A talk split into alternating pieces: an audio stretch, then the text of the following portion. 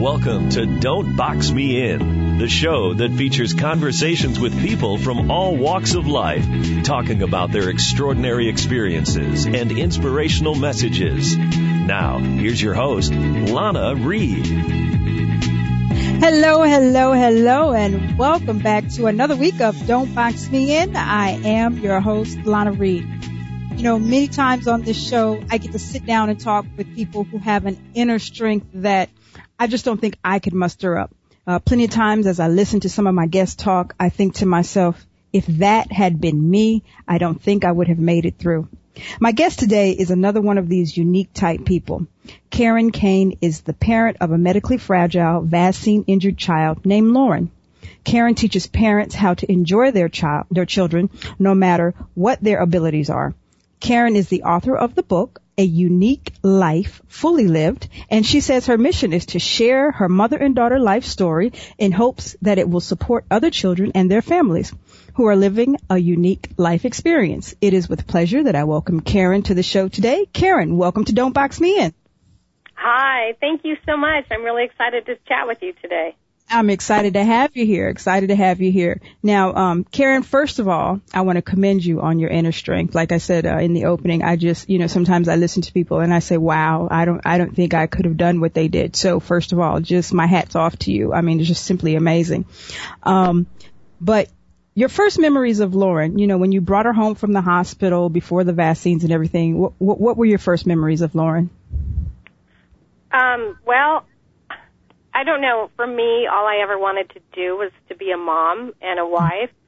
So I think it was the happiest time ever. I mean, I was elated. I was proud. I felt just that, you know, I finally did the right thing and just I mean I just felt like that's kind of what I came here to do was to be a mom and of course I you know fell madly in love with her and just you know every parent knows that your whole world changes when mm-hmm. Become a parent, and it's just it's a magical and beautiful thing. It is. It is. From one mother to another, it is. I mean, nothing like motherhood and the co- the connection and the bond that you share with your children. Is is Lauren your only child? She she yeah she was, and um so yeah she was it, and we kind of agreed that we were only going to have one child at the time, but um and you know yeah, it just yeah, it is what it is. Of course, I wanted more children, but um, you know, I'm surrounded by children, and um, yeah, and it was you know, she just was a great teacher. She came in and shook my life up and changed everything that I thought I knew.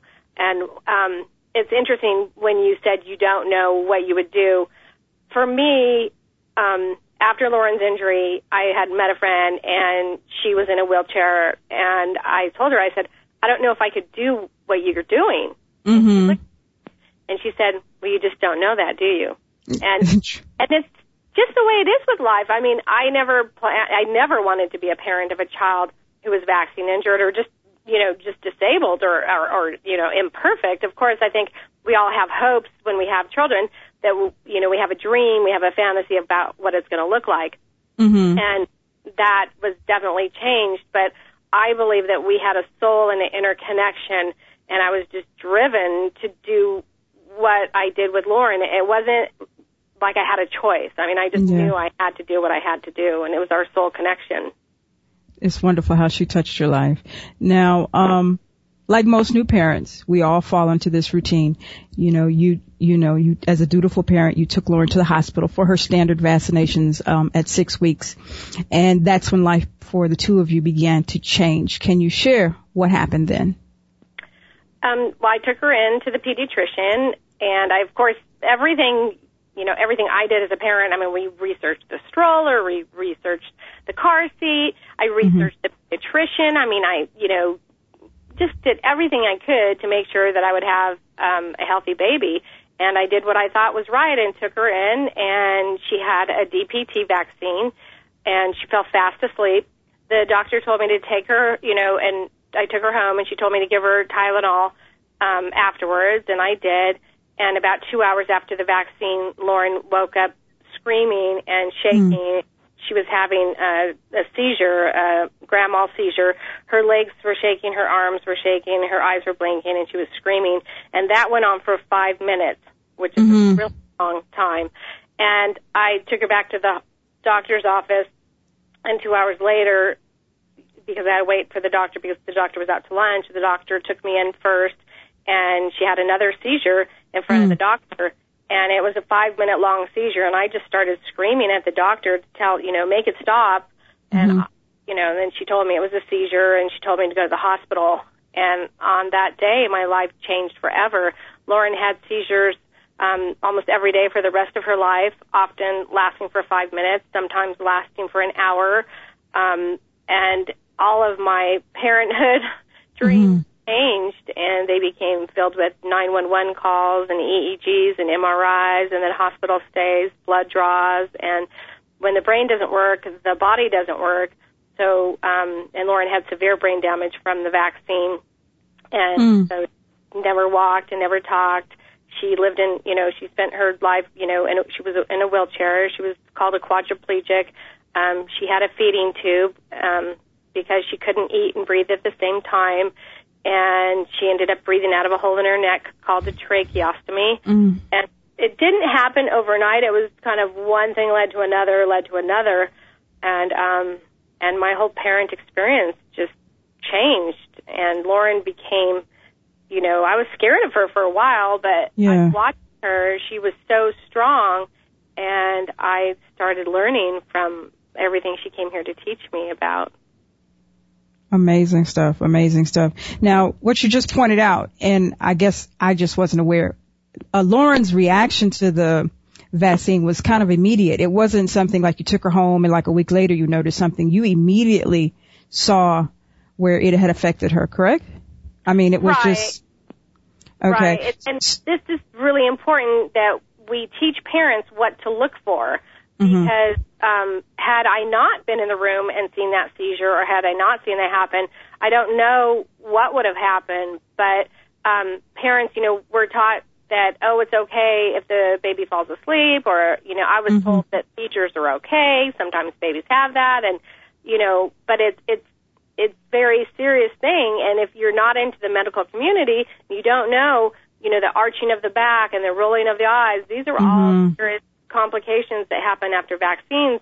But it's a, you know, it's part of why I share my story because parents need to know what to look for. And we really should be teaching parents more on the side effects so we can get help immediately. And yeah. um, with the MMR, the the the worst case reaction typically happens nine days later. And so oh. it's very complicated, and it's something that, of course, people don't talk about um, oh, enough. Yeah, yeah. I mean, because like I said, I think a lot of us, a lot of us new parents, you know, you just assume a lot of times that the whole vaccination process is completely safe and you're doing something, you know, in the benefit of your child. But, you know, as you and Lauren's uh, story shows us that that's not always the case. Um, so you, you go back to the hospital. I just want to go back to this, the whole vaccination. You go back to the hospital within two hours. You know, you're seeing a doctor. So at that point in time, is, is that when they tell you that she had a, a negative reaction to the vaccination or did they still have to kind of figure it out? Actually, nobody ever told me that. Um, okay. Um, this whole vaccination thing is such a can of worms. No doctor ever um, talked about vaccine injury. I heard that sometimes babies have, you know, seizures, mm-hmm. and it, immediately when we went back to the hospital, you know, we did a CT, we did all these tests, blood work, we did um, all kinds of tests on Lauren to see what was wrong. And when they couldn't find anything, we waited for three days and then we went home. It wasn't until she was three months old that I got my first diagnosis, basically, um, which was really ugly and inappropriate. I won't repeat, but the doctor okay. just said, um, well, basically, the doctor just looked at me. We were in the hospital for nine days because Lauren had nine five-minute grand mal seizures in one day. Mm. So I took her back, and she was just three three months old. And um, of course, I was just desperately afraid. You know, obviously something was seriously wrong. She was not, you know, focusing anymore. She wasn't looking. She wasn't using her hands. And the after seven days of being in the hospital, the doctor just looked at me and he said, "Ma'am, your baby's retarded." And oh my! Yeah, and I it just sucked the life out of me because at that point I thought that I was in the hospital to fix her. Yeah. Everyone kept coming up and thinking, "Oh, we're going to find out what's wrong with her," because nobody would talk about her being vaccine injured.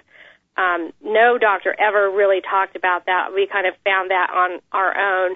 Mm-hmm. We ran into a disease specialist, um, Dr. David Ling, um, who's an amazing man, and his wife Mary Jo Ling.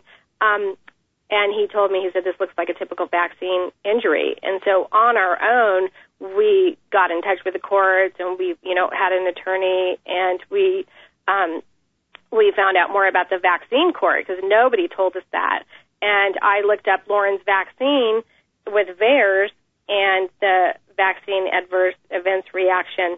Um, and the woman told me she was supposed to charge me for this information. She said, I'm going to send this to you for free. She said, Your daughter had a hot lot. There were 10 surrounding deaths with the vaccine mm. Daughter had, and 30 kids um, had seizures, the worst that were reported. And um, they basically say that only 2% of vaccine injuries are reported. Um, and of course, that scared me. And we just kind of kept doing everything we could with Lauren medically and spiritually and emotionally and physically. And then we also started the vaccine compensation program, which um, Lauren was very unique in the fact that they immediately came back and said, yes, your daughter is vaccine injured. Wow. And that's controlled by the CDC, and the government controls vaccine injuries because what they do is they protect the drug companies and the doctors. So if when we sue, if you're vaccine injured, basically you have to sue the government, HHS, Home Health Services, and they protect the drug companies. So the drug companies um, do not have to make safe vaccines. They can still sell the vaccine that Lauren had. Um, you don't sue them. You cannot sue them. They have no um, liability for making vaccines that harm people, and they get all the benefit. And they don't pay for the compensation program, the compensation program is taxed on the, your vaccine dollars. So it's wow. a really, um, it's a really complex and an ugly place to be when you're vaccine injured because um, we were bullied. Um, parents are still being bullied, and um, they wanted Lauren to die. They, even though they immediately agreed that she was vaccine injured, they did um, everything they could do to um, put off the settlement and um, the book talks a lot about you know the vaccine experience and vaccine court. They basically wanted us to go away, and I mm-hmm. learned very quickly that she was not of any value, and I wasn't either for just being her mother. Um, and so that's a big part of why you know I have a voice for families because our you know families like mine when immediately they say yes you're vaccine injured, my daughter should have been treated like a hero, but mm-hmm. they, they wanted her to go away and they waited because she was so sick she was supposed to die so they kept putting off the um, compensation program to us. It was very ugly, desperate, desperate time. I was, you know, in very much a dark night of the soul going through this. And on top of that, my baby was really, really sick. Yeah, I, I just have to say the whole combination, everything. Here it is, you're you're trying to, you know, be the best you can, um, physically and emotionally for a child who needs you, and you're trying to fight this battle with her. And clearly, you know, this larger than life entity, the government, knows that they were wrong, but you know, to still, you know, say for this very small percentage of the population that we messed up on, like you said, it was 30 or this this lots of vaccinations, you know, 30 kids and and the death. You know, you think it would be easy for them to say, okay, okay, we made a mistake. We're going to admit it. We're going to compensate you guys because in the bigger picture of things, you know, it's just a small dent in who we are to this uh, thing. But to continue to make you guys suffer when you're already suffering um, says a lot about uh, the people that we feel are in place to protect us. Absolutely, and that's it's it's haunting and the children that are vaccine injured now, I mean, that was in 94 and I was very isolated alone. There was no internet. And now with the internet, I mean, I, I hear, you know, weekly, if not daily from families that are vaccine injured. I mean, I, I talked to a man last week and he said that his daughter had six vaccines. He said she doesn't sleep anymore. She doesn't look at me anymore. She doesn't eat right anymore. He said she's not the same baby. And mm-hmm it I hear this over and over, and it's you know it's it's why I I share my story because I don't want our children to be sick. And right now, um, in the United States, one in two of our children has chronic illness. So that's half of our children have seizures or asthma or diabetes, um, um, autism. One in 68 children has autism, and that is a very low figure. It's way higher than that. Our children are chronically ill in this country, and we have a, one of the highest infant mortality rates. Um, and so people really need to educate themselves about what they're putting into their children. You know, vaccinations. You know, people don't know that there's aborted fetal tissue. They don't know that there's formaldehyde. It's mercury Mm-hmm. poison, and all of this we're putting into our babies before we're putting, you know, giving them applesauce. I mean, this That's baby true. had six vaccines, but they can't eat a banana because, you know, they might not tolerate it. Um, and it's pretty mad. It makes it it's madness, and you know, and the pharmacy companies are making money off keeping our kids sick, and it's a very scary thing what's happening to our country and our community in 20 years from now, and five or 10 years from now. You know, when we have one in 68 children having autism, you know, that it's going to affect us all. It's already affecting us all, but some people still apparently have blinders on, and big Yeah, you don't. why- You don't you don't want to pay attention to the numbers. You want to assume that it's not you. You want to just you know think this world is all rainbows and wonderful things when it's not. Um, so it's it's very valid point that people need to kind of take it uh, pay attention to. And Karen, right now we're going to take our first break of the day. Stay tuned. We'll be right back.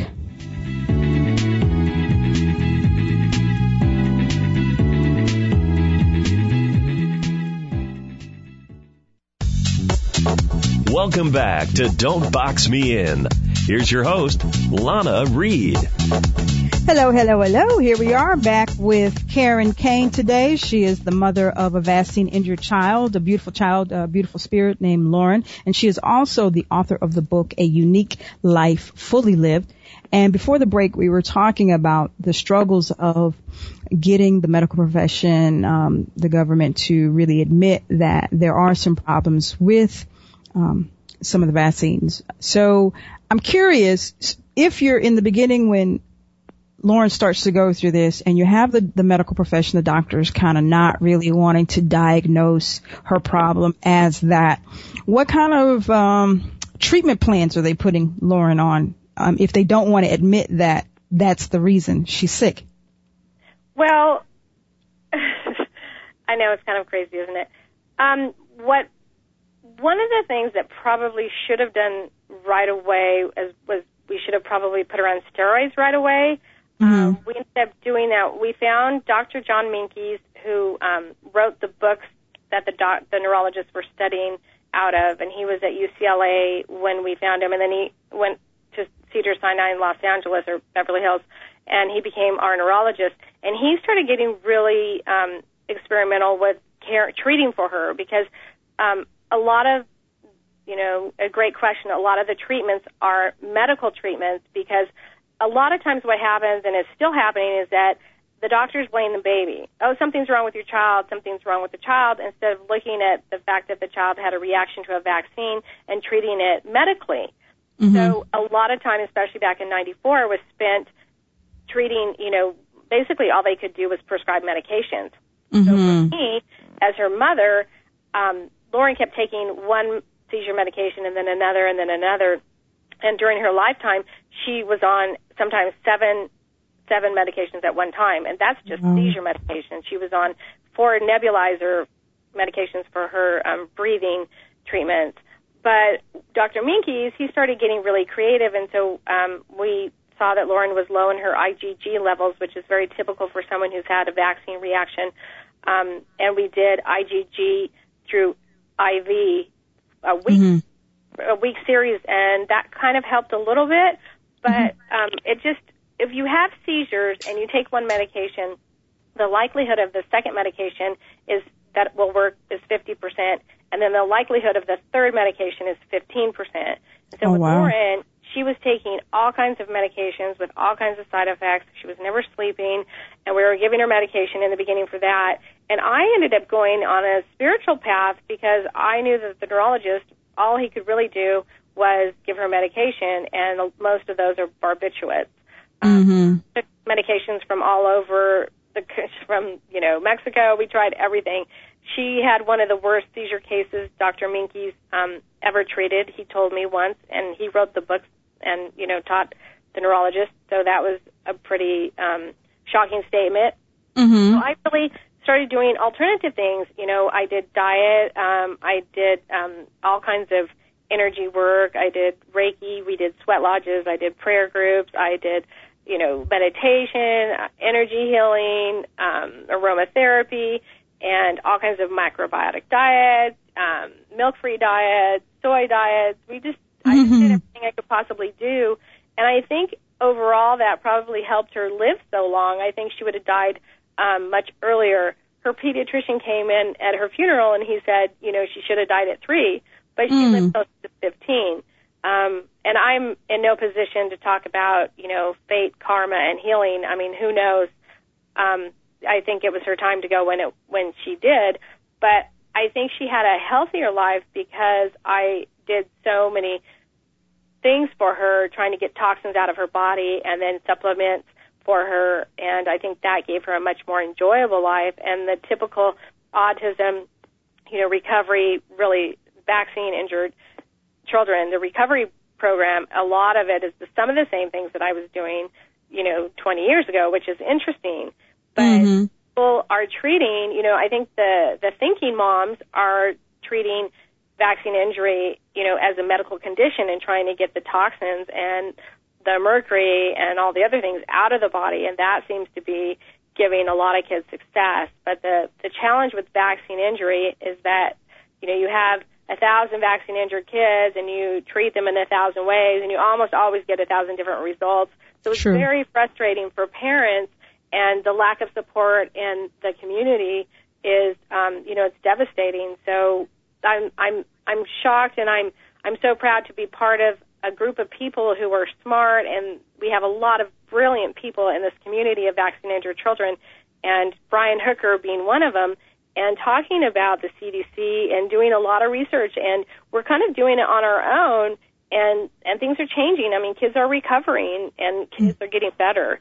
Hmm. And I it's it's an amazing time that we get to connect with so many, you know, like-minded people. And now we have, you know, because there's so many vaccine injured kids, you know, we have lawyers, we have doctors, we have all kinds of you know scientists and everybody's kind of speaking up and coming together and and changing the what we put in our kids and how we treat our kids. And thank God for that because um I think it's a very scary time when half of our children are sick and people aren't talking about it. If if one in 68 children had cancer, this would be all over every news, True. every paper, everything. But because it's vaccine injury, they're still trying to hide it. And Mhm. really scary, and I'm so grateful to be able to have a chance to talk about this with you.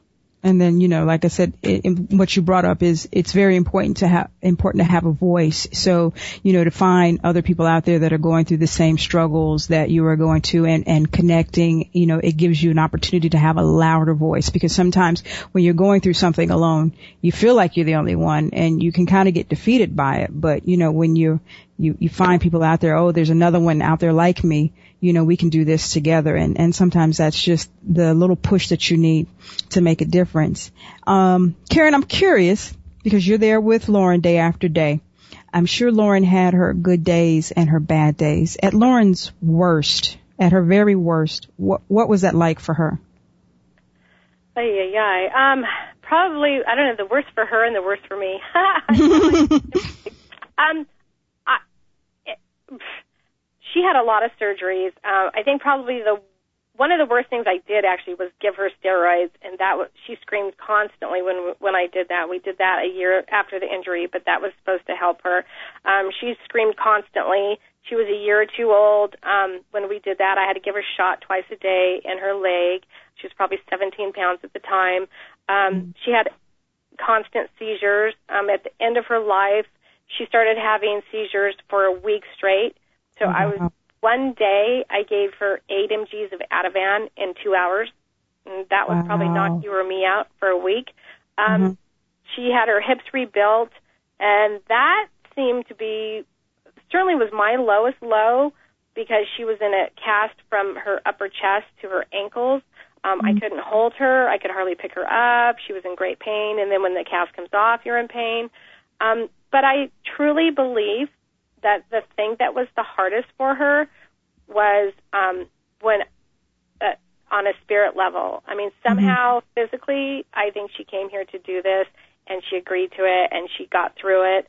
Um, but I know that the only time I ever really saw her cry um, was when I was hurting myself or being mean to somebody else or really on an emotional level being Mhm. toxic you know, when I wasn't finding my way, I think that was in the her her heart ache, you know, was when people really missed it. Um, mm-hmm. And I know her feelings got hurt. She cried when she was in pain, but she broke her femur and she didn't cry. So her pain wow. tolerance was really, really high. But um, I know that emotionally, um, I think she came here to to teach us all. And I think sometimes when people miss that or um, when people discarded the importance of who she was, I think that was probably painful. Um, physically, and you know, for me, giving all of this medication to a, a, my child, um, I was severely broken. I was desperate. Mm. Um, I was suicidal at one point. I was very broken, very much in the dark night of the soul. And you know, I was giving all this medication, and my child was still having seizures. And then I was giving you know, medication because of the side effects from the medication I was giving. It was just mm. completely madness. But I know that as I found my way and my center and I meditated and I understood the true meaning of why she was here, I think I became a stronger parent. And I think that really was the best thing I could do to help her and be strong for her. It was really to take care of myself and be present with what she was going through and quit putting so much pressure on her to be, you know, fixed or healed and just know that she came here to do what she came to do and making sure I made her as comfortable as I could and then having as much fun as we possibly could when she felt well. You know, mm-hmm. when she was sick, she was sick. She almost died many, many times and she had um lung disease, you know, she had chronic lung disease, so she had pneumonias all the time and we had an intubator, um which meant putting a breathing tube down her throat um Mm-mm-mm. until she had the trach and that was very uncomfortable, but when she was well, we went at it and had as much fun as we possibly could.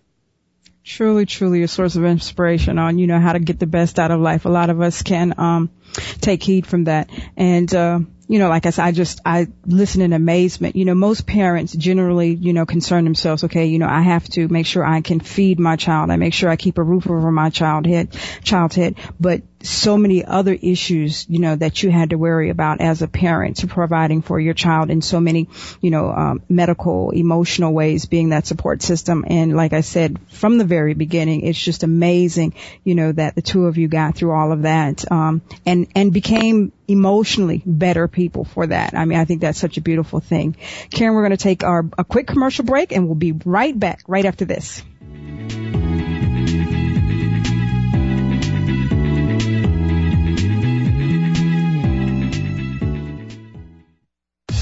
Let's return to Don't Box Me In with your host, Lana Reed. Hello, hello, hello. Today I am with Karen Kane. She is the author of A Unique Life Fully Lived. Truly amazing story she's sharing with me today. Beautiful spirit. Her daughter Lauren um, got an opportunity to share with us in her 15 years that she was here. Uh, I'm curious because you, you mentioned in the beginning, you know, so many of the effects of the vaccine that Lauren had, she could not communicate what we generally think of as communication. So how did how did Lauren manage to express herself to you or, or communicate with you? Well, it was really interesting, especially in the beginning. Everyone, you know, just said go home and prepare for the worst. You have a bad ache, you know, kind of get over it. But I just had, I don't know, I was in denial for a long time. right? Um, I think that's a safe place in the beginning. Mm-hmm. Um, and I just knew that she was in there. She was doing certain things. She didn't like food with lumps. She didn't like cold food and she would smile every time we would be in our living room where we always would sit and I just kept working on that and it I don't even know I just started treating her like she was normal. I mean, mm-hmm. I would argue with her, I would talk with her, I would play with her, I would play with her, I would try to stimulate her and um I just started bribing her basically. I she loved chocolate, she loved food, and so I started giving her chocolate and green beans. Of mm-hmm. course she wanted chocolate, I said, if you want the chocolate, you have to blink. Otherwise, mm. you're getting the beans. And so I just always talked with her and treated her like she was like any other child. And Very courage to blink. And then it went from, you know, chocolate. I bribed her with clothes, with, you know, she got older. We'd go to Build-A-Bear and I would take her in and I would say, you can have anything you want, but you have to blink. And so I would take her through the whole store and show her. And, um, and then I would go back and say, if you want, you know, do you want this? And and she would, you know, blink or scowl at me. So she would really start communicating with her expressions. And when she was only four months old, was the first time that someone told me that she communicated to them in dreams. So Mhm. when I heard that, I was fascinated by that, and that's a big part of how I got onto my spiritual journey Mhm. with her. Because intuitive people started commenting coming up to me and talking about Lorrin and saying, you know, she's communicating. She's just not communicating with her words. She's talking to me telepathically. And Lorrin was famous for her. She still is. She talks to people in their dreams. She tells them all kinds of things. She shows them things. She um, she talked to Sarah, Lorrin's best friend, um, the night she died. She went Mm. to Sarah three times, and she showed her that first they were having fun, and then I think she showed her um, the place that we probably call heaven. Um, Then she came back and said goodbye. But Lorrin has always communicated. She just has done it in a different way. And I wanted, as her mother, I knew that not everyone is intuitive, and so it was very important that she would blink or do thumbs up. We tried to teach her how to curse and give the finger when she was 13. So we kind of had the one eye. Um, but and when she was at school, we had a wheelchair tray. When she was in middle school, we put a picture of Justin Timberlake and a picture of spinach. So you know, of course, Justin Timberlake was yes, and spinach was no. She didn't Oh, like cool.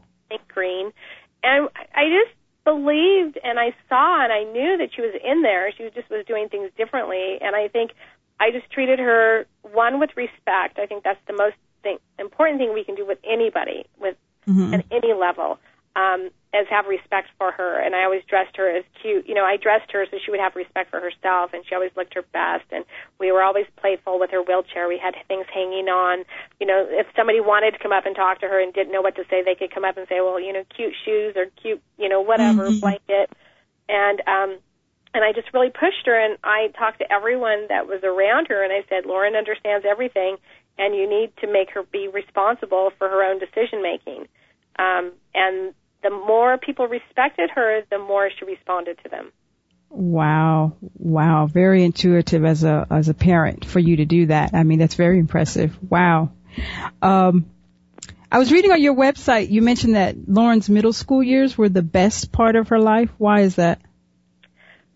Um, well, one, she never went to school the whole year because she was always sick. And in the beginning, she was catastrophically ill, and then around the age of seven, she started to really thrive and be healthy. And then we had to all these surgeries to because her body wasn't working, so we had to Mm. put a rod in her back and replace her hips, and her tonsils came out, and she had a vagal implant to help her with her seizures.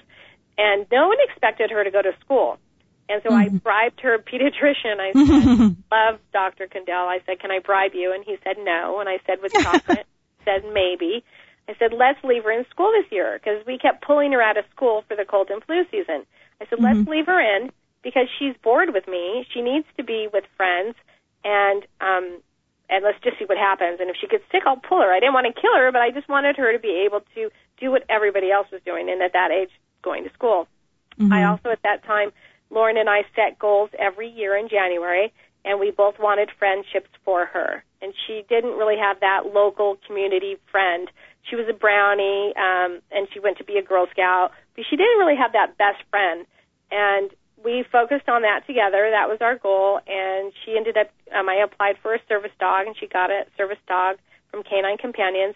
And we prayed and prayed and prayed about friendships and I worked really, really hard. Um, and then in seventh grade, Lorrin met a group of girls, and she had her very first slumber party. And I never thought that my daughter would be having a slumber party, or I would be having a slumber party. And she ended up um, having a bunch of friends, and one of them was Sarah Rivera. And it was a, uh, just a big process. I write a lot about it in the book. About one that it was a goal, and then two, I did everything I could to make sure that Lorrin went to all the school dances. She went to the spirit nights. Um, she got in, as involved as she could in the community. But I just really went above and beyond to try to connect her with that friendship at school. And um, her nurse, Debbie, um, who's an angel, got up in front of the class and said that, you know, Lorrin has seizures and she's on medication and she loves chocolate and she loves shopping, she loves Disney Channel, and that Lorrin was perfectly comfortable with who she was. Mm-hmm. And on that day, some kids asked a bunch of questions about her, and um, then she invited him to come in the class, and five girls came in that day And for the rest of the time, Lorrin's at middle school. Before school, to see if Lorrin, what was Lorrin was wearing, and make sure she was awake. They came in at break, they came in at lunch, and they came in after school. They applied to work in the class, and um, and Lorrin started having friends.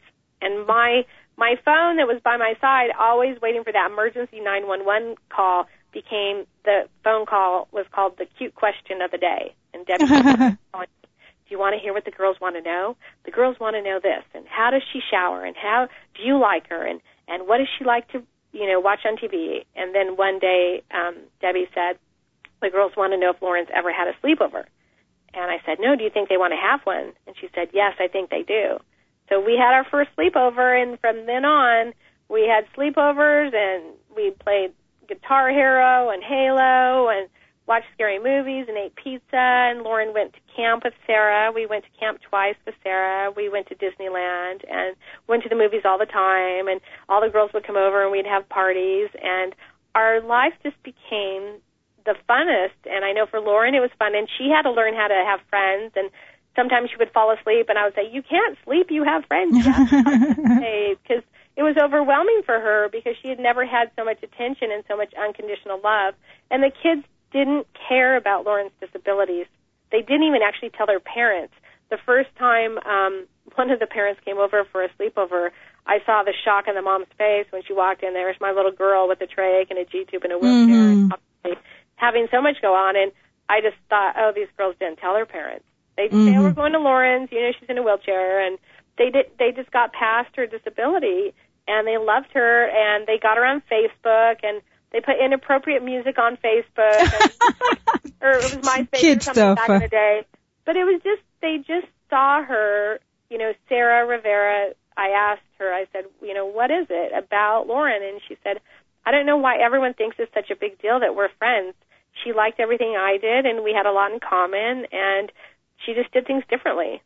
That completely unfazed by her many disabilities, and um, I, it just was beautiful in so many different ways.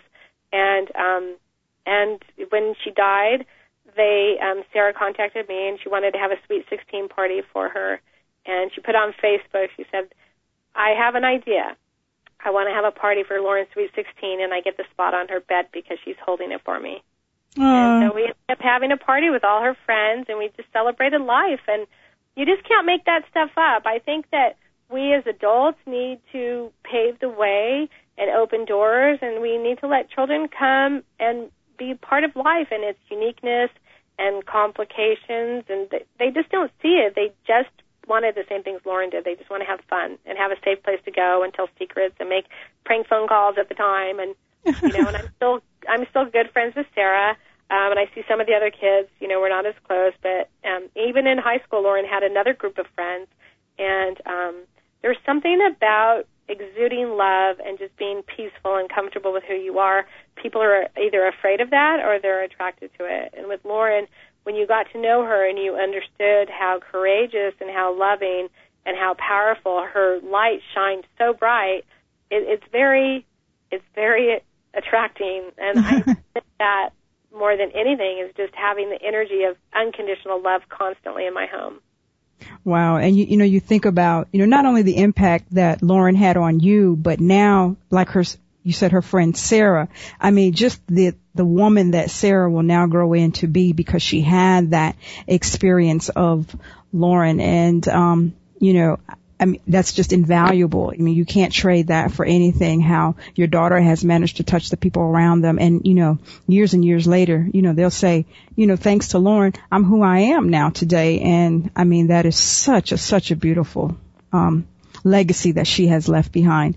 Karen, we are going to take our very last break of the day. When we come back, we're going to talk about the book and what you've got going on. So stay tuned. We'll be right back.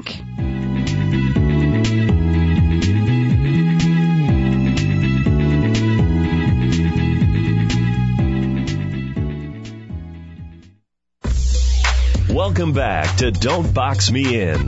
Here's your host, Lana Reed. Hello, hello. Welcome back. Today I am with Karen Kain, very inspirational woman, author of the book A Unique Life Fully Lived, and uh, we have been talking about her her beautiful spirit daughter Lorrin. Now, Karen, um, you have this book, A Unique Life Fully Lived. Did you write it after Lorrin passed, or was it something that you were doing in the process of your journey? I started writing um, literally just to cope and save my sanity. And people kept saying, you should write because this is a crazy story, a lot of drama. And mm-hmm. I learned to get away from the drama. But in the beginning, I was very much into the drama because I didn't know any better. And I just kept writing and writing. And um, I, I feel that it's my sole commitment to do this part of the work. I mean, Lorrin came here and she, you know, put up with this body and she taught me and so many others um, great life lessons of love and courage. And I feel like at the time, especially when I was going through the dark, dark times, I felt like I was supposed to share that experience so other parents wouldn't have to go through it. And then if parents are going through the dark night of the soul, know that they can come out and, and enjoy life. I mean, Lorrin and I had a great life together amongst all of our challenges. And I still today, you know, without having any other children, which is of course heart wrenching, um, mm-hmm. I still enjoy my life. And I think it's a choice. And I think sometimes suffering is a choice. And I really want to encourage parents to understand the importance of all of our children, no matter their abilities. And Lorrin is, you know, probably the worst case scenario of, of any, you know, person in a body that seems so broken, but a soul that is so powerful. And so I, I felt like it was my, my giving back to her, to other families, and I feel like I just want to be able to, to let this story shine and and all of its truth. And I'm a very honest writer. I don't sugarcoat anything. Mm-hmm. Um, and it's just a really great privilege to talk to parents and encourage them to look deep into the beauty of the of their children and why they're here and what they're here to teach us because it doesn't have to be a perfect experience. I think some of the greatest people that I know have a lot of adversity and have, have mm-hmm. gone through a lot and it, it actually makes them much more enjoyable people, deeper people, more beautiful and you know, I think it's what we're here to do. We're here to learn and we're here to not get so caught up in the physical body, but the soul and the life experience and the lef- lessons that we're here to learn. True, true. I have I've truly learned that lesson doing this show. Um, that uh, you become a better person through adversity. So I, I feel you on that one. Now, the book, A Unique Life Fully Lived. Where can people pick up a copy of it? Um, we're at um, Amazon, and you can also pick up at KarenKain.com, and that's Karen Kain, K-A-I-N dot com. Um, I also have a website, and that's Lorrin's World, and it's spelled L-O-R-R-I-N-S World dot com. This weekend, I'll be in Portland on Saturday at 7 at the new Renaissance bookstore, and then on Sunday at the Barnes & Noble in Beaverton, Oregon. Next um, next weekend, the weekend of the 27th, 28th, and 29th, I'll be in Chicago talking to families at the Abilities Expo and I travel around the U.S. and talk to families all over at theabilitiesexpo.com. And um, I'm on Facebook. I have a unique Life Fully Lived Facebook page and a Karen Kain page. And I, you know, my goal is to just talk to parents and remind them to take care of themselves so they can enjoy their child. And I think when we do our best to take care of our spirits, it keeps us um, you know, present with our children and we're able to, you know, get to know and trust our intuition so we can make those decisions that are so so difficult of our children. You know, I never wanted to make most of the decisions I had to make with Lorrin, but when I got in touch with who I was and what she was here to do and accepted her and took care of myself, I think I became such a better parent to her. Yeah, yeah. Now I want to ask you a question. Um, the 15 years that Lorrin uh, shared with you, um, it took up a lot of your energy, a lot of your time. Um, it had to be draining. So after Lorrin's physical presence left you, uh, what was life for Karen like after that? It was very interesting. The first couple days, I was actually really energized, and um, she was very, very sick at the end. In January 2009, she told me she was ready to go in a dream. She came and told me it was time to go. And this is the mm-hmm. first time she ever told me that, but it took her um, almost a whole year. So it was December 22nd when she passed away. For the first three days, um, I think I didn't get out of bed for three days, and then I spilt water all over my bed, and I laughed. I'm like, okay, Lorrin, I'll get up. Um, mm-hmm. You know, it was such a hard thing because when she was so sick, I didn't want to see her in pain, and I tried really to be courageous during this and to be, you know, as strong as I could, and I wanted her to die um, with gracefully as she lived. Um, but really, the first year was a blur, um, I, and I thought that I knew what I was doing, but of course, who was I if I wasn't her mother? Um, so I just kind of floated around. I traveled. I traveled quite a bit and um, feeling the freedom was very nice. Of course, not having to um, take care of someone 24/7, except especially when they're really, really sick, is a very painful process. Um, and then I started to really try to figure out who I am, and it's been four years, and mm-hmm. I'm still growing and learning, and I live every day um, knowing that I'm here for a reason, and um, I want to do the best I can do to make her proud um, so her life will not be lived in vain. And I just want to share um, just the strength and the love and our soul commitment with other families so they'll know that, you know, our life was very different, but I'm very proud that she picked me. It was an honor being her parent, and it was a very difficult thing, but, you know, it was kind of the lowest lows and the highest highs. I felt that I really got to live and truly grow deeply um, as a person taking care of her and just being open and really witnessing what she came here to show me and to teach me and just trying I really just wanted to learn everything that she had to teach me because I didn't want to have her, you know, do what I thought was suffering in this body that was broken and what I learned was just I don't know, I'm just really proud of who I am today and I'm honored to be her mother. I miss her every day, of course, but I feel connected um and you know, she said you know, mom, life is but a coffee break. So mm. I try to have fun and I try not to get too caught up in myself. And I think that it's my, my part of our journey, my commitment to us is to share the story. And I hope that it helps families in numerous ways. Um, and so that's what I'm doing today. And who knows what I'll be next year. And I, I love it and I love meeting families. And, um, and it's just a great honor. It's a great privilege to see so many amazing families and to meet so many kids that are so brave to come here to teach us. You know, it's truly, it's truly a lessons of love when our kids come here and they pick these bodies to teach us higher realms of, of understanding. Beautiful, beautiful. I think a lot of people look at it like um, I'm a parent. I'm supposed to teach my child, but they don't understand that quite often it's the children that teach and leave an impact on the parent. So it's it's beautiful that you've learned that lesson. Um, before we get out of here, I want to ask you, now that you have been through all of this, um, what what do you feel about, or what advice would you give to parents in regards to vaccinations? I think people should educate, educate, educate. You can go to Lorrin's World. You can go to Karen Kain. There's the Thinking Moms Revolution. Um, you don't have to look far now to find out information about vaccinations. Um, I think parents shouldn't be bullied um, in the doctor's offices. I think they need to understand that the pharmaceutical company is a you know over 22 billion dollar a year industry, and our kids are sick. Um, and you know that goes with GMOs. Everything we put into our children and everything we put into our bodies is important, and they need to really look at the statistics. I would suggest um, googling Brian Hooker. Um, mm-hmm. You don't have to go far to find out his information, and you know you can contact me. I have a vaccine awareness page.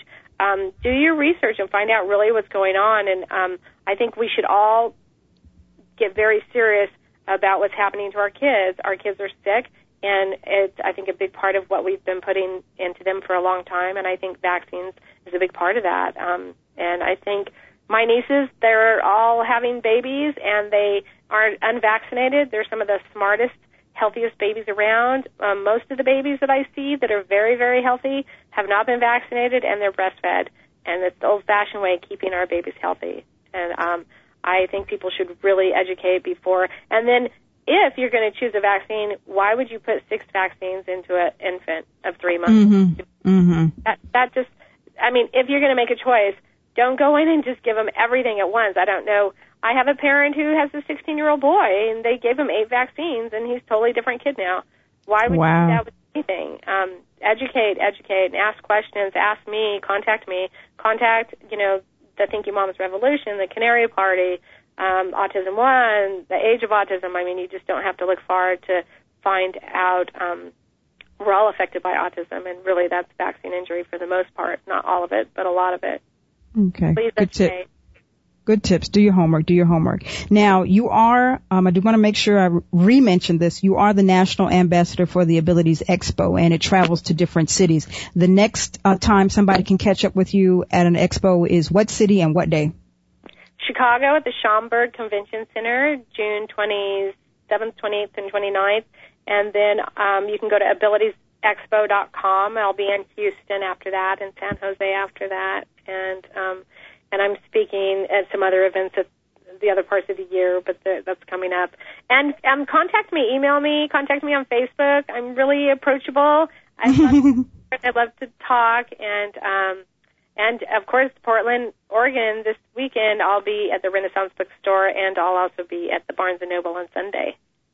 Good stuff, good stuff. It has been a pleasure, Karen, spending this hour with you. You are truly a de- delightful and inspirational person. So um, just thank you for spending time with me. My guest today has been Karen Kain. Please, please, please visit her website, KarenKain.com. That's Karen with, and then Kain with a K, K-A-I-N. And Karen, what is Lorrin's website? Is Lorrin's World, L-O-R-R-I-N-S world.com. And thank you so much. I've really enjoyed this. Thank you for spending time with me and continued, continued success on your journey. Just beautiful, beautiful person. That is all for this week's show. I'll be back next week at the same time. Until then, remember when it comes to your dreams, the words can't and won't should never slow you down. There is always space to change and to grow. Don't be boxed in. Live your very best life. I am your host, Lana Reed, and I'll see you next week.